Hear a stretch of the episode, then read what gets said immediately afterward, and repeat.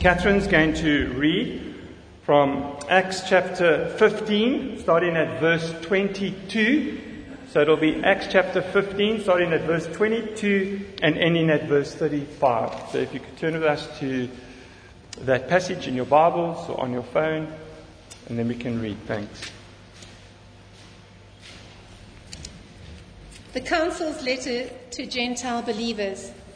Then it seemed good to the apostles and the elders with the whole church to choose men from among them and send them to Antioch with Paul and Barnabas. They sent Judas, called Barsabbas, and Silas, leading among, among, the, among the brothers, with the following letter The brothers, both the apostles and the elders, to the brothers who are of the Gentiles in Antioch and Syria and Cilicia, greetings. Since we have heard that some persons have gone out from us and troubled you with words, unsettling your minds, although we gave them no instructions, it has seemed good to us, having come to one accord, to choose men and send them to you with our beloved Barnabas and Paul, men who have risked their lives for the name of our Lord Jesus Christ. We have therefore sent Judas and Silas who themselves will tell you the same things by word of mouth. For it has seemed good to the Holy Spirit and to us to lay on you no greater burden than these requirements that you abstain from what has been sacrificed to idols, and from blood, and from what has been strangled, and from sexual immorality. If you keep yourselves from these, you will do well. Farewell. So when they were sent off, they went down to Antioch and having gathered the congregation together, they delivered the letter. And when they had read it, they rejoiced because of its encouragement. And Judas and Silas, who were themselves prophets, encouraged and strengthened the brothers with many words. And after they had spent some time, they were sent off in peace by the brothers to those who had sent them. But Paul and Barnabas remained in Antioch, teaching and preaching the word of the Lord, with many others also. All right, thanks. Let's pray.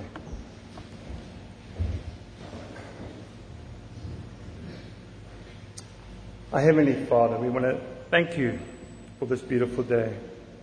Thank you that you've stirred up our hearts to be here, to worship you, and to hear your word. And Father, as I come to, to preach and expound your word from the sacred scriptures, help me to be faithful, help me to be clear and understood.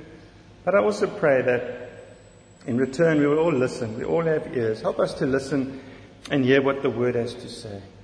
Your word is always there to rebuke us and to, to instruct us, but also there to edify us. The purpose is to edify us in Christ Jesus, to build us up so that we can be strong and courageous and fight a good fight out there in the world. Not in flesh and blood, but a spiritual fight where we can take scripture and we can pray and take it to people. So Father, Help us now. Help me. Help us to honor your word. Help us to always put Christ at the center of everything so that he and his spirit can build us up and can grow us and mature us in Christ Jesus. So Father, thank you now for this opportunity to preach. What a privilege. What an honor. Have mercy upon me and have mercy upon all of us as we listen. Pray and ask this all in Jesus' name. Amen. Hopefully this morning we're going to um, finish off with our series on how to respond to false doctrine. We've spent three Sundays. Um, two Sundays we looked at part one, and we looked at um, disturbance and discussion from verses 1 through to verses 18. And then two Sundays ago, Sunday before the baby dedication Sunday, we looked at part two, and we looked at our third thing, and that was decision. And hopefully this morning, as we come to our final thing in part two, verses 30 to 35, we're going to look at that as well. It's all about how to respond to false doctrine. And that was the big question. The big question was, how do we as a church, how do we respond to false doctrine? How should we respond to false doctrine? And we know from from this series that a false doctrine had arisen. The, they said in verse 11, this is the Jerusalem church and the Antioch church, this is what is true. And they said that We believe that we will be saved through the grace of the Lord Jesus as they will. That's the Gentiles. The Jews will be saved by grace through the Lord Jesus Christ. And now some Pharisees, some Jews have come and said, no, it is circumcision that makes you saved. It's partly Jesus, partly grace, plus circumcision, plus the law, and you will be saved. So false teachers have, have come along. And the sad thing is when false teachers come along, they will try and disrupt the church. They will threaten Christian truth, the doctrine of grace and doctrines, doctrine of salvation that will come under threat. And they will also threaten the fellowship, Christian love. And, and I'm going to read a list now, now of, of, of seven false um, teachers that we need to be aware of. And, I, and I, it's a list that I've got from someone, and I give him all the credit, Tim, Tim Challies. And, and this is his quote starting, and I, and I read this last week. Someone said, Satan's greatest ambassadors are not pimps, politicians, or power brokers, but pastors. His priests do not peddle a different religion, but a deadly perversion of the true one. His troops do not make a full out frontal assault, but work as agents, sneaking into the opposing army. Satan's tactics are studied, clever, predictable, and effective. Therefore, we must always remain vigilant. And Jesus warns us beware of false prophets who come to you in sheep's clothing, but inwardly are ravenous wolves. You will recognize them by their fruits. So we know from that little scripture verse that false prophets and false teachers are going to come from within us and they're going to peddle and they're going to peddle the gospel and they're going to masquerade as teachers of truth, but they're not. So here's a list, briefly, I'm going to be quick. Here's a list. The first false teacher that we must look out for is the heretic. This is the most prominent and perhaps the most dangerous of false teachers. Peter warned us in his second letter. But false prophets also arose among the people, just as there will be false teachers among you, who will secretly bring in destructive heresies, even denying the master, that's God, who bought them, bringing upon themselves swift destruction. The, he- the heretic is the person who teaches what blatantly contradicts an essential teaching of Christian faith. He's a gregarious figure, an outgoing figure, a natural leader teaching just enough truth to mask his deadly error. Yet in denying the faith and celebrating what is false, he leads his followers from the safety of orthodoxy to the peril of heresy. Another person you must look out for is the, the charlatan. He's only interested in the Christian faith to the extent that he can fill his wallet. The charlatan is the person who uses Christianity as a means of personal enrichment. Paul charged Timothy to be on guard against him. Scripture says, if anyone teaches a different doctrine and does not agree with the sound words of our Lord Jesus Christ and the teaching that accords with godliness, he is puffed up with conceit and understands nothing. He has an unhealthy craving for controversy and for quarrels about words which produce envy, dissension, slander, evil suspicions, and constant friction among people who are depraved in mind and deprived of truth, imagining that godliness a means of gain. They're always there to gain something, and that's their, their back pocket. The charlatan is only interested in the Christian faith to the extent that he will fill his wallet. He uses his leadership position to benefit from others' wealth. Then there's the prophet. Now, when I talk about the prophet, this is someone that claims to be gifted by God to speak fresh revelation. I'm talking about fresh revelation, adding to Scripture or even taking away from Scripture. And he will speak fresh revelation outside of Scripture. New authoritative words of prediction, teaching, rebuke, or encouragement. In reality, though, he is commissioned and empowered by Satan for the purpose of misleading and disrupting Christ's church. John offered an urgent warning about him. Beloved, do not believe every spirit, but test the spirits to see whether they are from God, for many false prophets have gone out into the world. Then there's the abuser. uses his position of leadership to take advantage of other people. Usually he takes advantage of them to feed his sexual lust, though he may also desire power. Both Peter and Jude were aware of the abuses, and many will follow their sensuality, and because of them, the way of truth will be blasphemed. For certain people have crept in unnoticed who long ago were designated for this condemnation. Ungodly people who pervert the grace of God into sensuality and deny our only Master and Lord Jesus Christ. The abuser claims he's tending souls, but his truest interest is ravishing bodies. He works his way into women's lives, homes, and beds. When he's not pursuing illicit sexual pleasure, he may be domineering people to gain power, abusing them on his path to prominence. He does this in the name of ministry with the claim of God's anointing. He unapologetically uses and abuses others to feed his lusts. Then you have the divider. He uses false doctrine to disrupt or destroy the church. He gleefully divides brothers and sisters from brothers and sisters.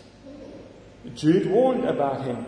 In the last time there will be scoffers, following their own ungodly passions. It is these who cause divisions, worldly people devoid of the Spirit. But you, beloved, building yourselves up in your most holy faith and praying in the Holy Spirit, keep yourselves in the love of God, waiting for the mercy of our Lord Jesus Christ that leads to eternal life.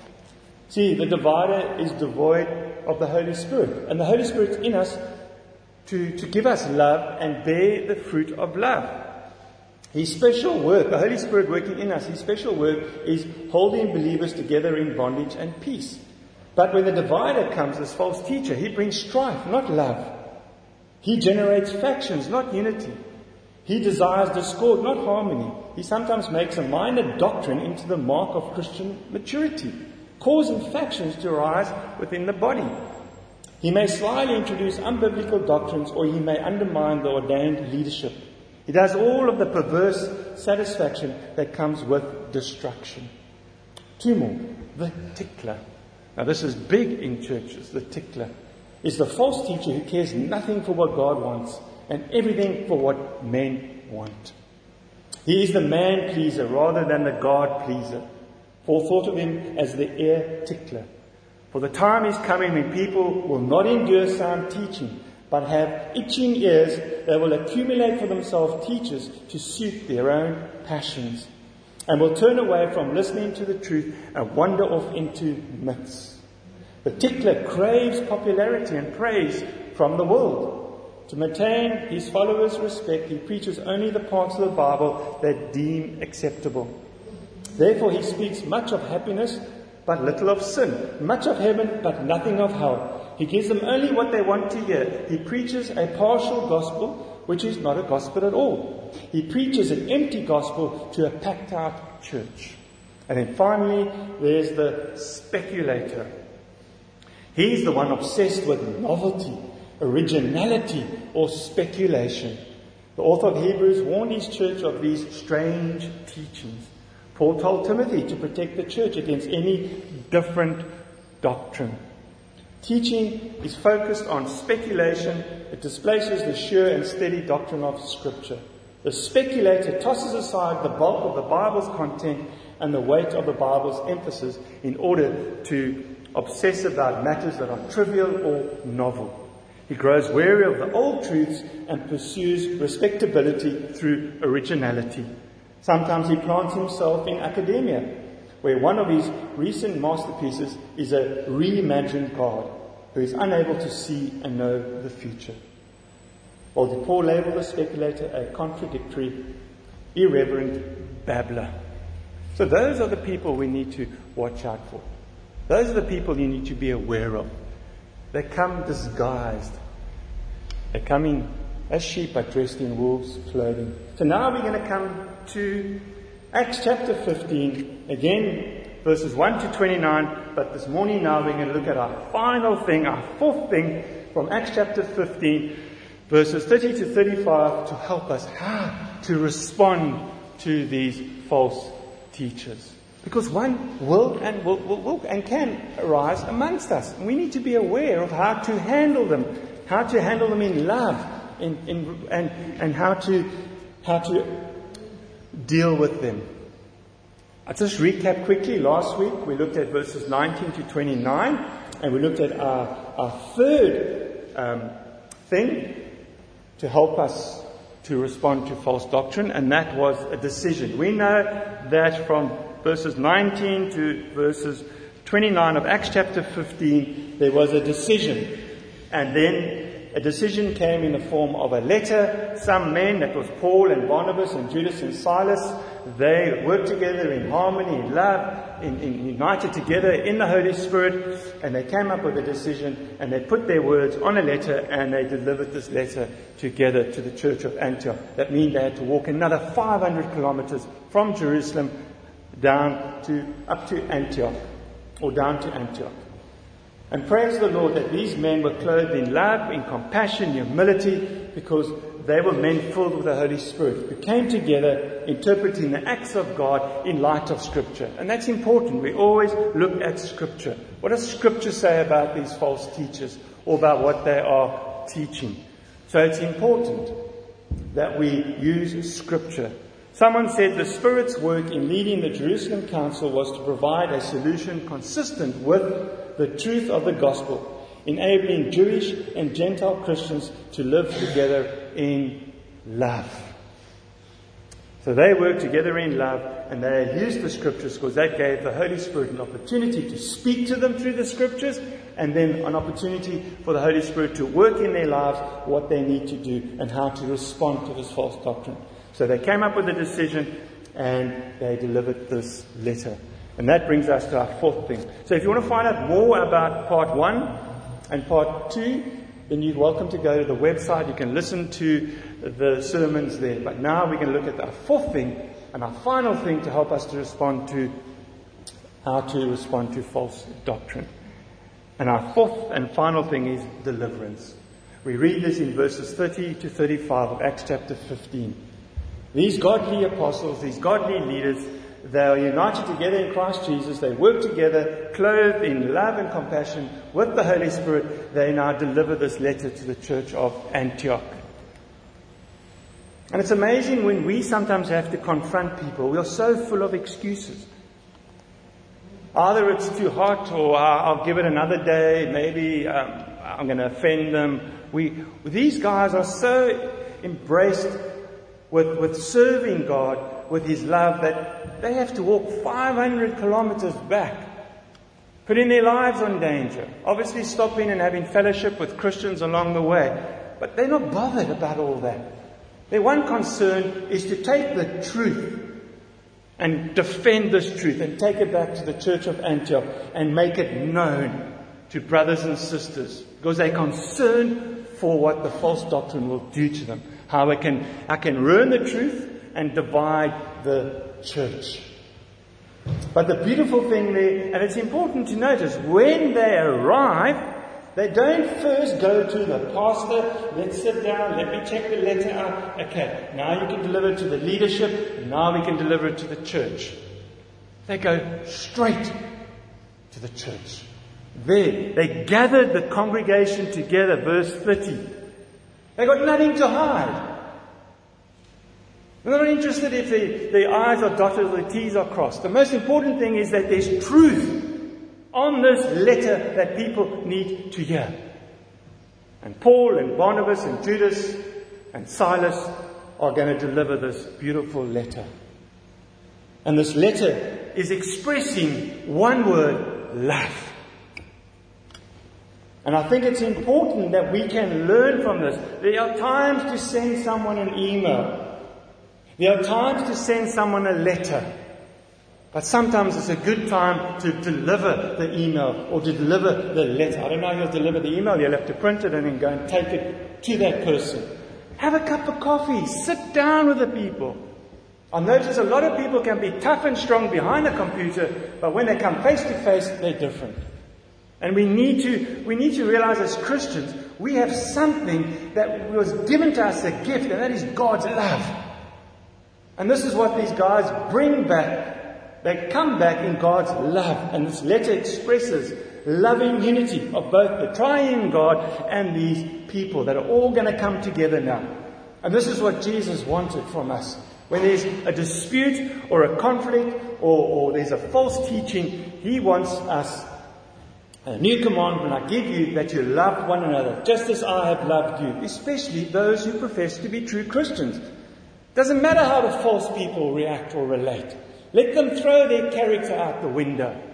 But not us, brothers and sisters. As Jesus has commanded, I give to you a new one, that you love one another, just as I have loved you. You also are to love one another. By this, all people will know that you are my disciples, if you have love for one another.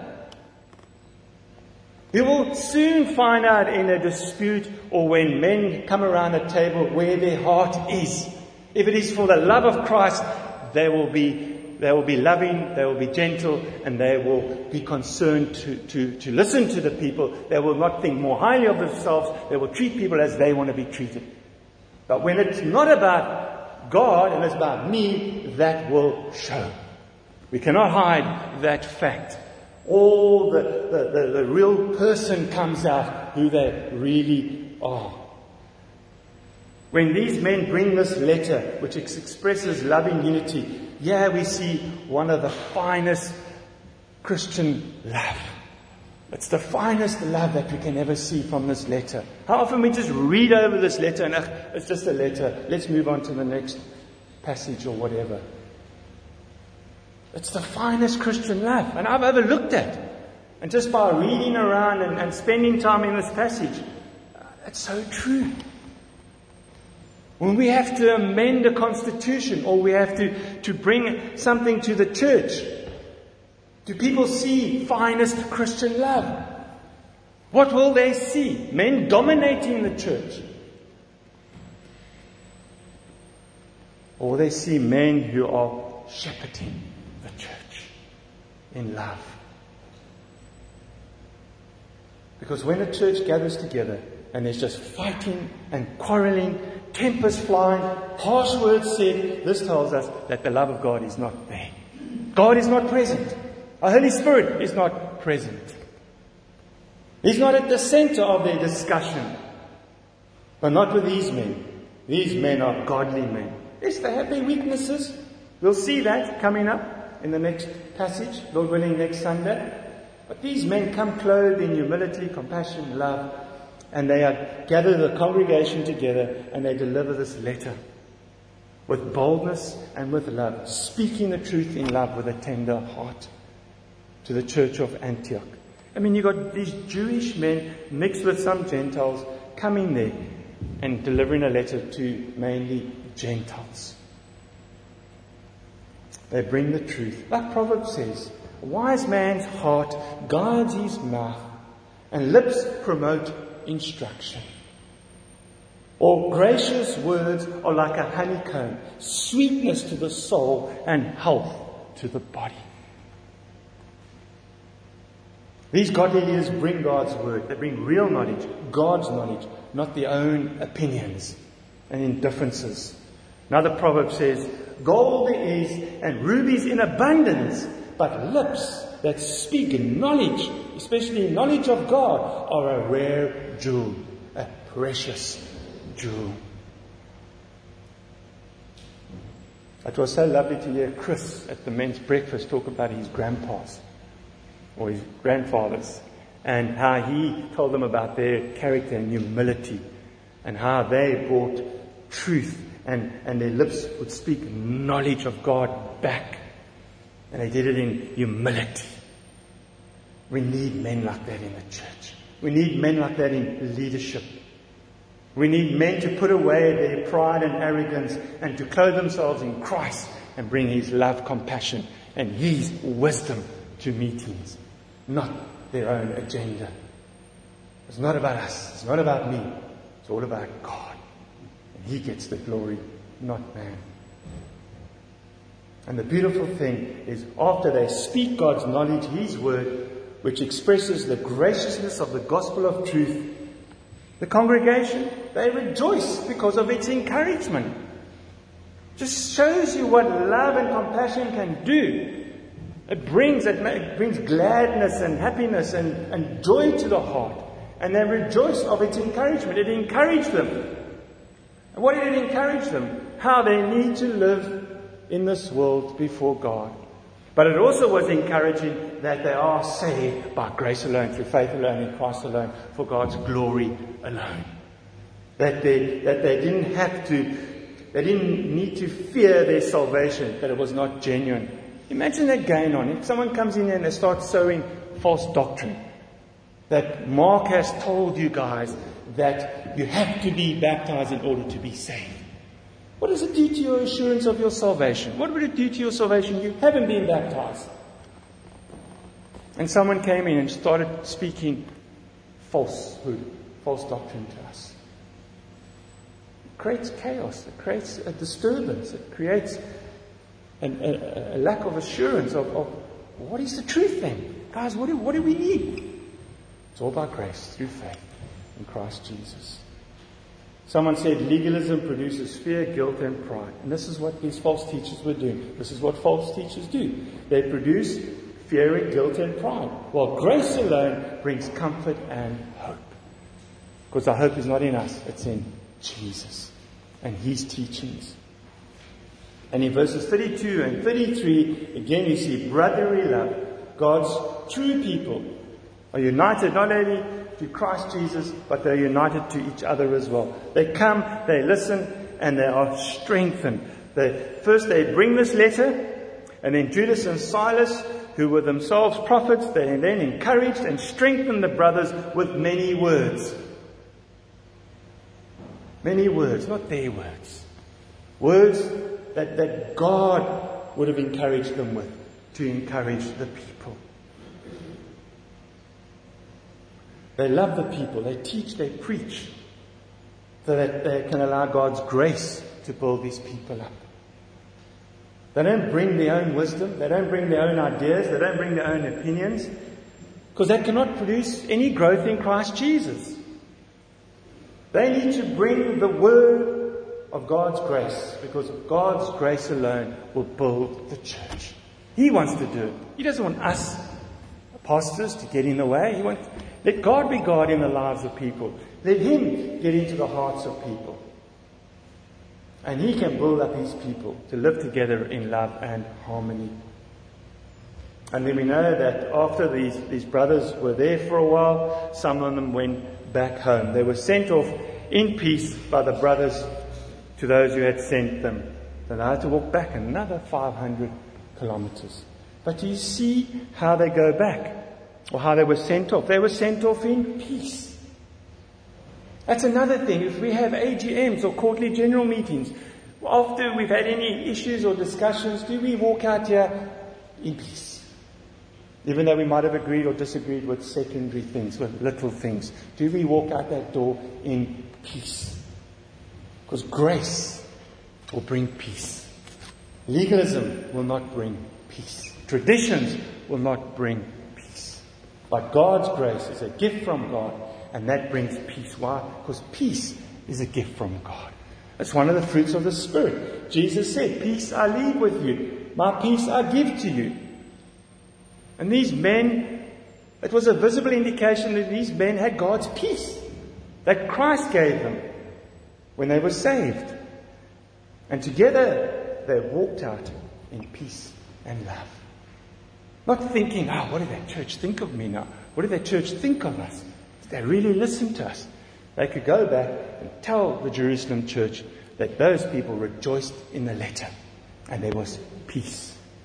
Not, I'm not sure. Maybe you've got to go back in six months' time and see if they're still loving one another. Let's, let's, let's always make sure that Christ is the center of our church. That His Word is at the center of our church. But what happens when these men leave? Well, Paul and Barnabas remained in Antioch teaching and preaching the word of the Lord with many others also. And that's the beautiful thing. It's not about them bringing their agenda. No, we see Paul and Barnabas continuing to teach and preach the word of the Lord to the brothers and sisters in the church of Antioch so they can grow in the grace and knowledge of the Lord Jesus Christ, so they can grow up together And the beautiful thing, many others also joined them and did the same. That salvation is by grace alone, in faith alone, in Christ alone, for God's glory alone. Deliverance, this fourth thing that will help us to respond to false doctrine, will we do it in love? Will we, will people see what we see in these great leaders, these men who are clothed in love? Because what they did reflects an unwavering concern of both truth and love. How they established the doctrine of salvation on the doctrine of grace alone, not giving Satan the opportunity to get a foothold in the churches and destroy them. Scripture drives out Satan. In your home, it drives out Satan. In your workplace, it drives out Satan. I'm not saying if you work for an unchristian place or an unbeliever's place, but it's you in your office will drive out Satan. You won't listen to what people say to you and how they'll try to influence you. Or why do you, why do you read that stupid book? It's ancient. And then start saying doubt in your mind. You know, man lives on bread alone.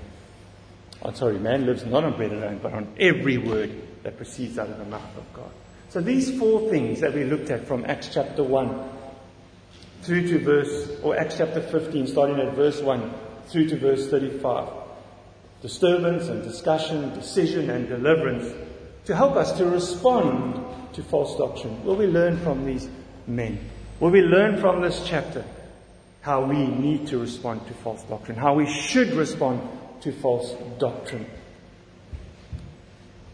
And if we want to respond in a godly way, we must come together clothed in love and harmony, especially the leaders. And we must be united together as brothers in Christ, united in Christ, united in the Holy Spirit, and come to the scriptures so the Holy Spirit can, can show us how we need to respond to these false doctrines, these false teachers in love, especially when it comes to grace alone. We always need to keep our eyes on the cross to know that we are saved by grace through the Lord Jesus. That there's only one way through Jesus. He said it, I am the way, the truth, and life. No one comes to the Father but through me. But we will we also listen to Paul's words how he has told us. For by grace you have been saved through faith, and it is not of yourselves. It is the gift of God, not as a result of works, that no one should boast. Will we use Scripture? Will we use God's love in how to respond to false doctrine? Let's pray. Father, thank you that we could come to this part of Acts, Acts chapter 15, and learn so much from how leaders, pastors, how the leadership in the church should respond to false teaching, to people that come in and want to destroy the church, want to upset the church, break the love and harmony and the unity in the church. But Father, give us wisdom to always work together in love and harmony, to, to have the scriptures as our base from which we, we respond to false teachers. So that the Holy Spirit can do a great work through us into those hearts and lives of people and move them on or bring them to their senses so they can see the truth.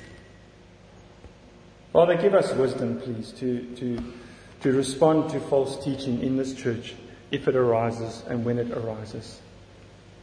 Help us to be alert Help us to, to, to recognize the disturbance. Help us to, to, to discuss it in love. Help us to come up with a decision in love. Then help us with our deliverance to do it in love and speak the truth with a tender heart back. So, Father, we, we pray for wisdom. Thank you again for the book of Acts that we can be reminded how to respond to false teaching. Whatever we do in the church, may we always do it for glory and for the sake of Christ's name and for your glory, Father. Pray and ask this all in Jesus' name. Amen.